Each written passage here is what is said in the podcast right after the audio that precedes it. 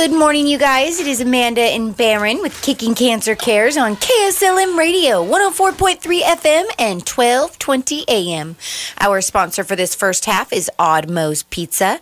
So just treat yourself, you know. Don't don't cook. Well, after Just- a week like we've just gone through with the amount of rain. Oh my goodness. like, I know, let, right? let them deliver the pizza. you don't even you. have to walk out into the rain. let them deal with the Just rain. Just give them a call, order your pizza, your chicken, your pasta, your desserts, your beer, Yeah, that- all of it. and I know you're shouting out our first sponsor, but I'm really excited that our second sponsor is with us again. Today. Yes, she is. Good morning, Marianne. Good morning. How are you? We'll I'm get a lot more, a lot more into your business when we shout you out the second half. But Yes. this is the third time or the fourth time you've been with us.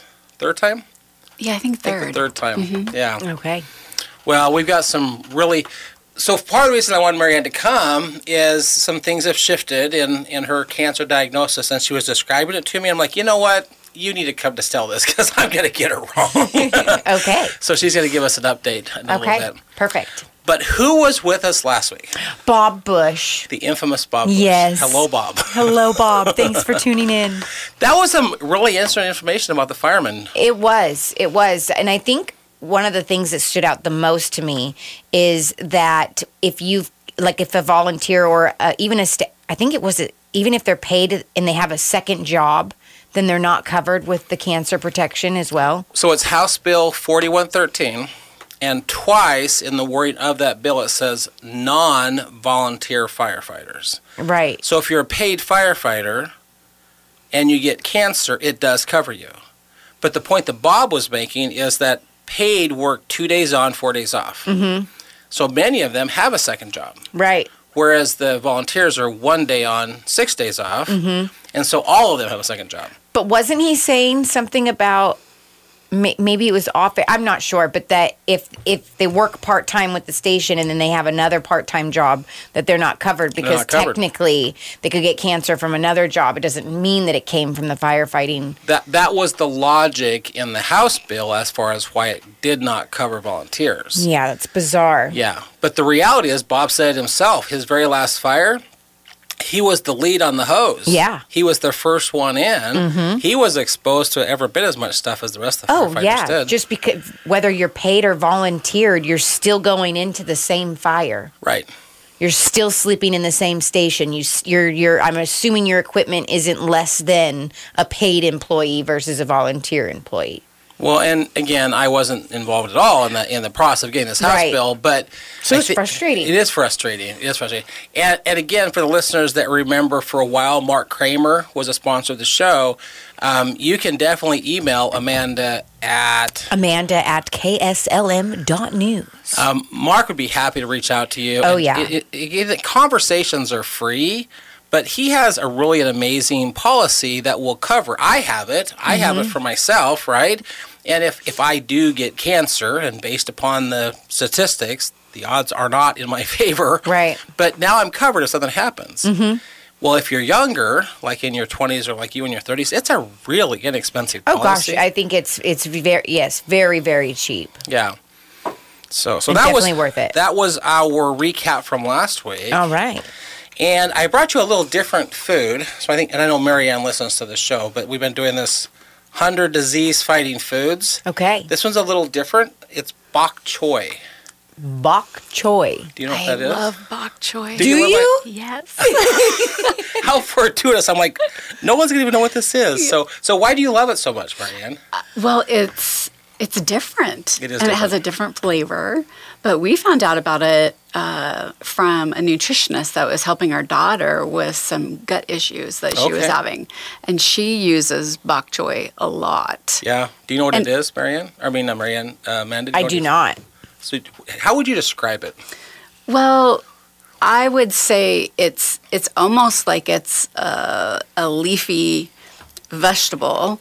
Um, Okay. yeah, So the listeners cannot see this picture, but then it's it's like almost like it's celery as well. I was just gonna say yeah. it looks like celery lettuce. yeah, But all she had us do was cut it in half and put olive oil on it and put it in the oven upside, you know, the the op- the side that you cut open down and bake it. yeah. Okay. It's, it's good. Really? We use Yeah. it in soups a lot. Yeah. When you when you cook it in a broth, then it softens it up a lot. Um, it's used a lot in Asian cooking. Okay. A lot of the Asian meals. But this is why it's such a powerful food. Um, there's mounting evidence that cruciferous vegetables, and that's the ones that are the green ones. Okay. Um, and Brenda can explain to you really well what cruciferous vegetables are. But there's many of them, and bok choy is one of them. It reduces your risk of cardiovascular disease and a few types of cancer. In addition, it gives you potassium, fiber, vitamin C, and B12 Wow. which deliver antioxidants, inhibit it, inhibit inflammation, and protect cells from DNA damage. And that is from the National Cancer Institute. All that information is from them. Wow, that's actually uh, really great. So you just get it at your normal grocery store? Yeah. Yeah. Okay. Yeah. I'm going to take a picture of that for myself. Yeah. And, and down at the bottom it says a type of Chinese cabbage. So this falls Oh. in the cabbage category. Okay. Okay. It's a type of Chinese cabbage. Bok choy nets you important trace minerals, minerals of copper, and zinc, which support a healthy immune system. Okay. I think I'll do it how Marianne does it with um, It's really good. cooking, uh, baking it. Because I like a little, you, you said putting it in soup, it gets like real soft. I like a little bit of crunch with Yeah. my, uh, Well, when you do it the way Marianne does it, like you say, it's going to have that crunch because the the base of it is kind of like celery. That's a good comparison. But until you taste it the first time, it's not celery. No, It's not celery. it's not celery. And the reason we like to put it in is the, the base of it gets a little softer, Mm-hmm. does have the crunch, but then the leaves are really great. oh, I bet. Yeah. So bok choy, a little different one Bok today. choy. I'm going to have to go get someone and, bake it on up. Another Yeah. good one's kale to bake too. But I'm sure that's in your book. I won't. Oh, we, we're, we haven't got to the case yet. Right. it's still, Still in the bees. Well, and I have a really fun update for you. Okay. June the 29th Mm-hmm. next year, so it's a ways away, but June the 29th is World Beat here in town. Yes. And they always have it on Riverfront Park. It's a really huge celebration.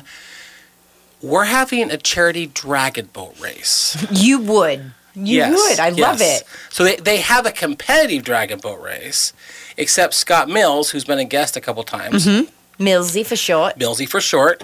Um, Scott and I had this idea prior to the pandemic, and it got put on hold. Well, we brought the idea back, and then we expanded the idea because that's what I do. Right. So it's gone from two dragon boats to five. oh, wow. Each boat will be a different nonprofit in town. Mm-hmm. So if you want to be on my boat, then you just email Amanda. At kicking. Nope. Nope. Just kidding. at Amanda at KSLM.news. Yes. So email Amanda, tell you want to be a boat. We're trying to fill the boats up now. There's going to be a boat for kicking cans. There'll be a boat for paralyzed veterans. There'll be a boat for Liberty House, which is child abuse prevention. You'll have a, a boat for United Way, which does lots of stuff in the community. Mm-hmm. And there'll be another boat specifically for the festival. Okay. And then we're going to race these boats to be on the boat. Again, this is a fundraiser, so to be on the boat, you find people that will help sponsor you for 600 bucks. Okay. So it's $600 a head per Six hundred boat. dollars a head, Okay. minimum. Now, if you raise more, we have some fun incentives, but that's a whole longer conversation. Right. But basically, I go, hey, uh, you know, I ple- I'm pledging myself hundred dollars. Can you match my pledge? Get some people to help you raise six hundred bucks to be on the boat, mm-hmm. and then it's gonna be a ton of fun the day of, and it's basically paddlers on both sides of the boat, and like we would be racing paralyzed veterans up the river to see who can get to the finish line first. Yes. Well, again, you've known me for a little while. Our shirts are going to be really fun. Oh, I'm sure they They're will already be. designed. it's a dragon boat, and behind the dragon boat is the donkey, like he's water skiing, yes. And and it's going to say dragon, D R A G G I N. We're dragging our at symbol dollar sign dollar sign because I don't actually ever say that word, right? So we're dragging our ass down the Willamette. That's awesome. That's good. so, how many people are on each boat? So each boat has 20. So we're, we're looking for 22 that we have two alternates. Um, I have some that have already agreed to be on the boat. Bob's going to be on my boat. Um, Mike Adams is going to be on my boat. Mike Sublet from Odd Moe's is going to be on our boat. Brenda's flying up from Arizona. She's going to be on our boat. Oh, wow. Right. Victoria Shen's going to be on our boat. Okay. So if you want to be on the boat, now it's just a matter of putting names on paper. Yep. And then we're going to have a meeting early next year to actually launch this thing Yep. further. And move on. and have practices. And there'll be a couple practices, uh, like one in late May, one early June, so that you actually get an idea of what you're doing when you're on the boat. right. Uh, because there is some coordination in paddling this boat. but I'm actually reaching out to a group in Portland. Marianne might even know this.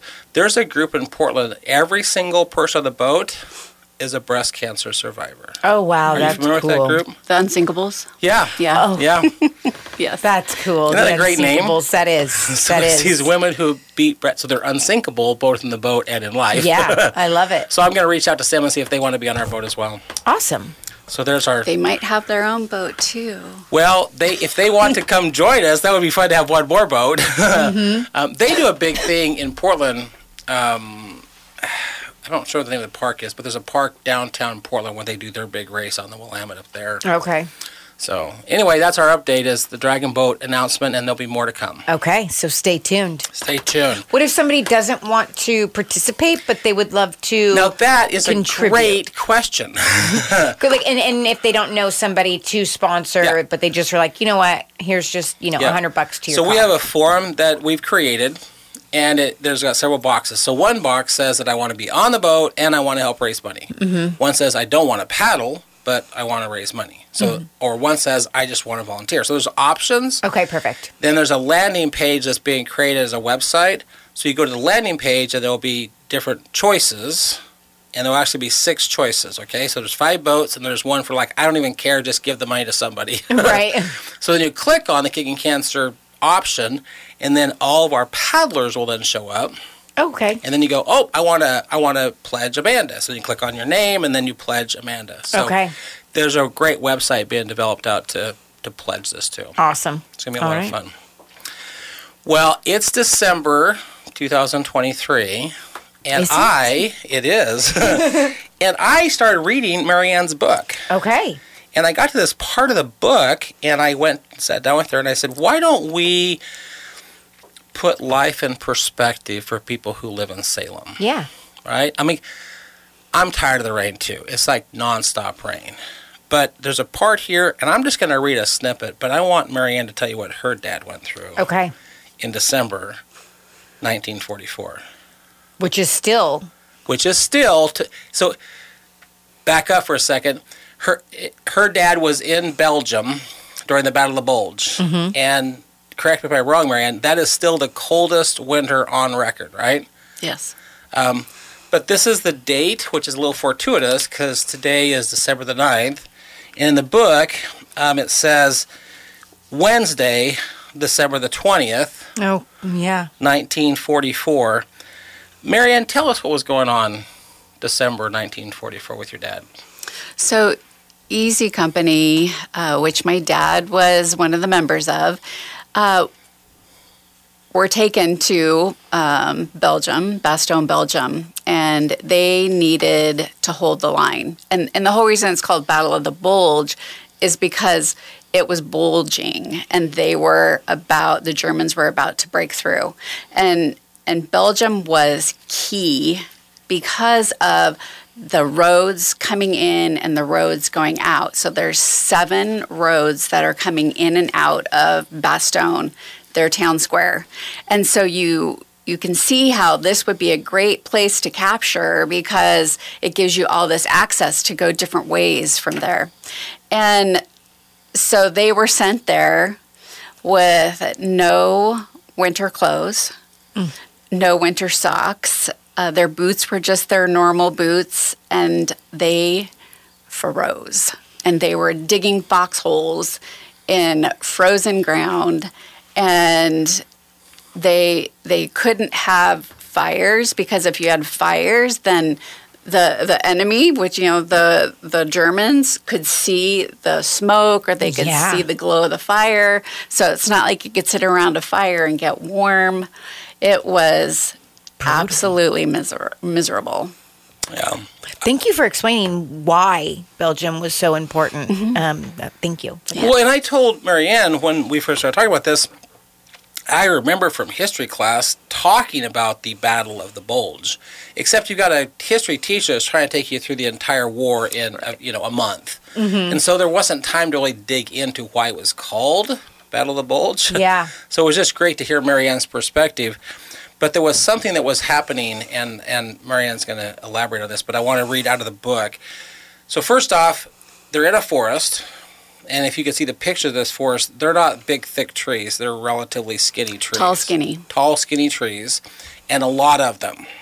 So, there's no place to, there's a lot of places to hide in the forest if it's nice weather. Right. Except it and wasn't. the trees were in lines. It was like it was a tree Orchard? farm. Yeah. Okay. So you've, you've probably seen some of those tree farms that are forest Oh yeah. like conditions. Mm-hmm. And so they're in the middle of this forest and it's freezing cold. And I want to read out of the book what happened. yeah. So it says, find that spot real quick. Uh, so the, they, they yelled incoming, and the Germans had sent 88 millimeter shells at the troops. It says the forest shook, the noise was deafening. Men fell on their faces in the snow and scurried towards foxholes that didn't always exist. The attack was like a storm. The rockets howled like the wind. It was harrowing enough being shelled by the 88s, but worse in the forest. The shells were designed to explode on contact. They would often hit the high of the trees, detonate, and create what they called tree burst that flung shrapnel and knife like splinters of wood in all directions. The trees themselves had become weapons, snapping and falling to compound the chaos. Okay, that's the book. Tell us what your dad remembered. what did your dad tell you about this experience? Um, I would say probably the first thing that struck me was uh, in 2001. I was able to go back to um, it's it's called the Bois Jacques Woods, which is where they were fighting from, and I had my camcorder and I was filming everything my dad was doing and saying, and so I'm filming him walking into the woods, and he stopped and he put a hand up against one of the trees, and he was so dizzy just standing there. And I'm like, Dad, what is wrong? And he said, I, all the memories, as soon as I walk into this forest, the memories just start presenting themselves in front of my face and and Yeah. it gets confusing it's it's a lot to think about and i see men jumping over trees jumping into their foxholes it was a very uh, Chaotic. Chaotic experience but and obviously i wasn't there but to see how it affect him affected him that many years later was so powerful and then to have it on film me basically having interviewing my dad with Yeah. this camcorder not really knowing that i was literally interviewing him but it was it, it that moment it it struck me so hard that he went through so much more than he lets on. Mm-hmm. And and he was a man that came back with some some psychological wounds. And and that is just as bad as physical wounds. Mm-hmm. So you described to me the other day one of the psychological wounds. Uh, if you think about like your graduation picture from high school, right? Mm-hmm. So you've got a picture of everyone you graduated from high school with in one picture. Well, your dad went to a flight school, easy Jump- company, jump school. jump school. Yeah. So he was trained to jump out of planes behind enemy lines. Mm-hmm. And historically, during World War One, planes became part of how we fought in World War One, and then between World War One and World War Two, somebody thought it was a good idea to jump out of a plane, and but it would be a way to get people behind enemy lines. Mm-hmm. So he goes for a jump school, and there's a picture of roughly 200 people on this mm-hmm. picture. And you were sharing with me one of the psychological wounds that your dad carried. So when my dad got home, he took that crumpled picture that he had from basic training, jump school, and he wrote on every person. He would say killed in action, so it's K I A, or um, seriously wounded in action, S W A. And literally, there were less than two handfuls of people that came out of there without being wounded, without dying.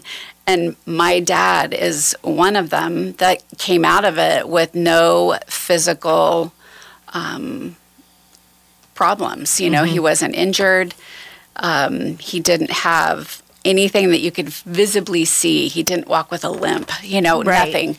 But but he had survivor's guilt, and and that's huge because you are somebody who didn't get it. And you i mean you, you didn't get hit. Wh- why why didn't i get hit? Why did you know Joe Toye lose his leg in the war? And so they started having reunions after the war and they kept you know everyone's invited. You know my dad would never go. And he said um, i asked him why don't you go? And he said i can't bear to see those men that were lost a limb that are walking with crutches that have you know artificial legs. He said i just i can't see it. It's it's too emotional for me but finally in the 80s my mom got him to go and once he went and it wasn't like he wasn't keeping in touch with the guys. He did. They all were good at Yeah. writing letters, calling each other, um, just checking in. I mean, they really were a band of brothers, and it's just it's amazing how close they were. So they um, um, went to the reunion. It was in the early '80s, and I want to say it was like '81, and he didn't miss another one until Oh. he got too too too old to be able to travel mm-hmm. That anymore. was like a healing moment for him. To yeah, actually show up. yeah, and he, you know, he had some struggles while he was there. Probably He, bittersweet for it, sure. It was that that first night. It was it was too much, Mm-hmm. and so he got up and he wandered outside and ended up getting lost in Kansas City, and they had to send the police out looking for him, and Oh and he was just. It was just too much, and, and he had to like get away. And the only thing he Sensory could think of was, I just got to go for a walk. Yeah. got to get out of here. But um, yeah, it that survivor's guilt. He, you know, he was, uh, you know, told that he has PTSD. You know, had PTSD because of what he went through, and it's something that it, it's you can't see the wound, but there are some very very deep wounds Oh, for yeah. him. Well, I want to jump forward a few years to November the 19th, 2009. Two really, and this is would be interesting for Amanda to hear, two really interesting things happened on the exact same day. So, 2019, um, uh, November 19th, 2000. no, November the 19th, November 19th. Yeah, 2009. Uh, um, my dad was receiving the French Medal of Honor, which is a huge deal. The uh, um, guy, the the consulate, French consulate from San Francisco, flew up to Salem or Portland, and they we all met at the Portland Art Museum. My whole family was there. Some other we invited some other special guests, and and he receives this Medal of Honor. So earlier, back up that week, I was having a biopsy done on my breast because they were pretty sure that I had breast cancer. And my doctor said, Well, you need to come in Friday to get your results. I said, I can't come in Friday. I have to drive my dad to Portland to receive this medal. And he said, Can't somebody else take him? And I'm like, I'm not missing this.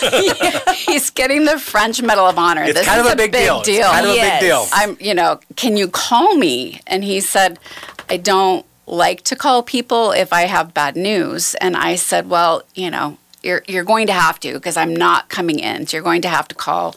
My husband, Dan, said, you know, don't worry about it because Marianne can handle it. Both of her sisters will be there. Her dad will be there. She'll have lots of support and I promise you she's not going to freak out on you on the phone. So he said I will call you at 1:30. He calls at 1:30. I pick up the phone and he says, You have breast cancer, and it's a very unique kind of breast cancer. So we talked for a few minutes. He said, I want to see you Monday. Okay, hang up. I go back in. And just as I walk in, the photographer said, Marianne, we, we're going to do photos now. Mm. and so I walk Oh, up there and standing there. And and we're gonna pick this story up after the break Okay. because I she showed me the picture. She put on a happy face, and the only reason I even knew it was her is because I looked in the eyes. Right. It did not look like. But really, like you have breast cancer. Now we need a photo op.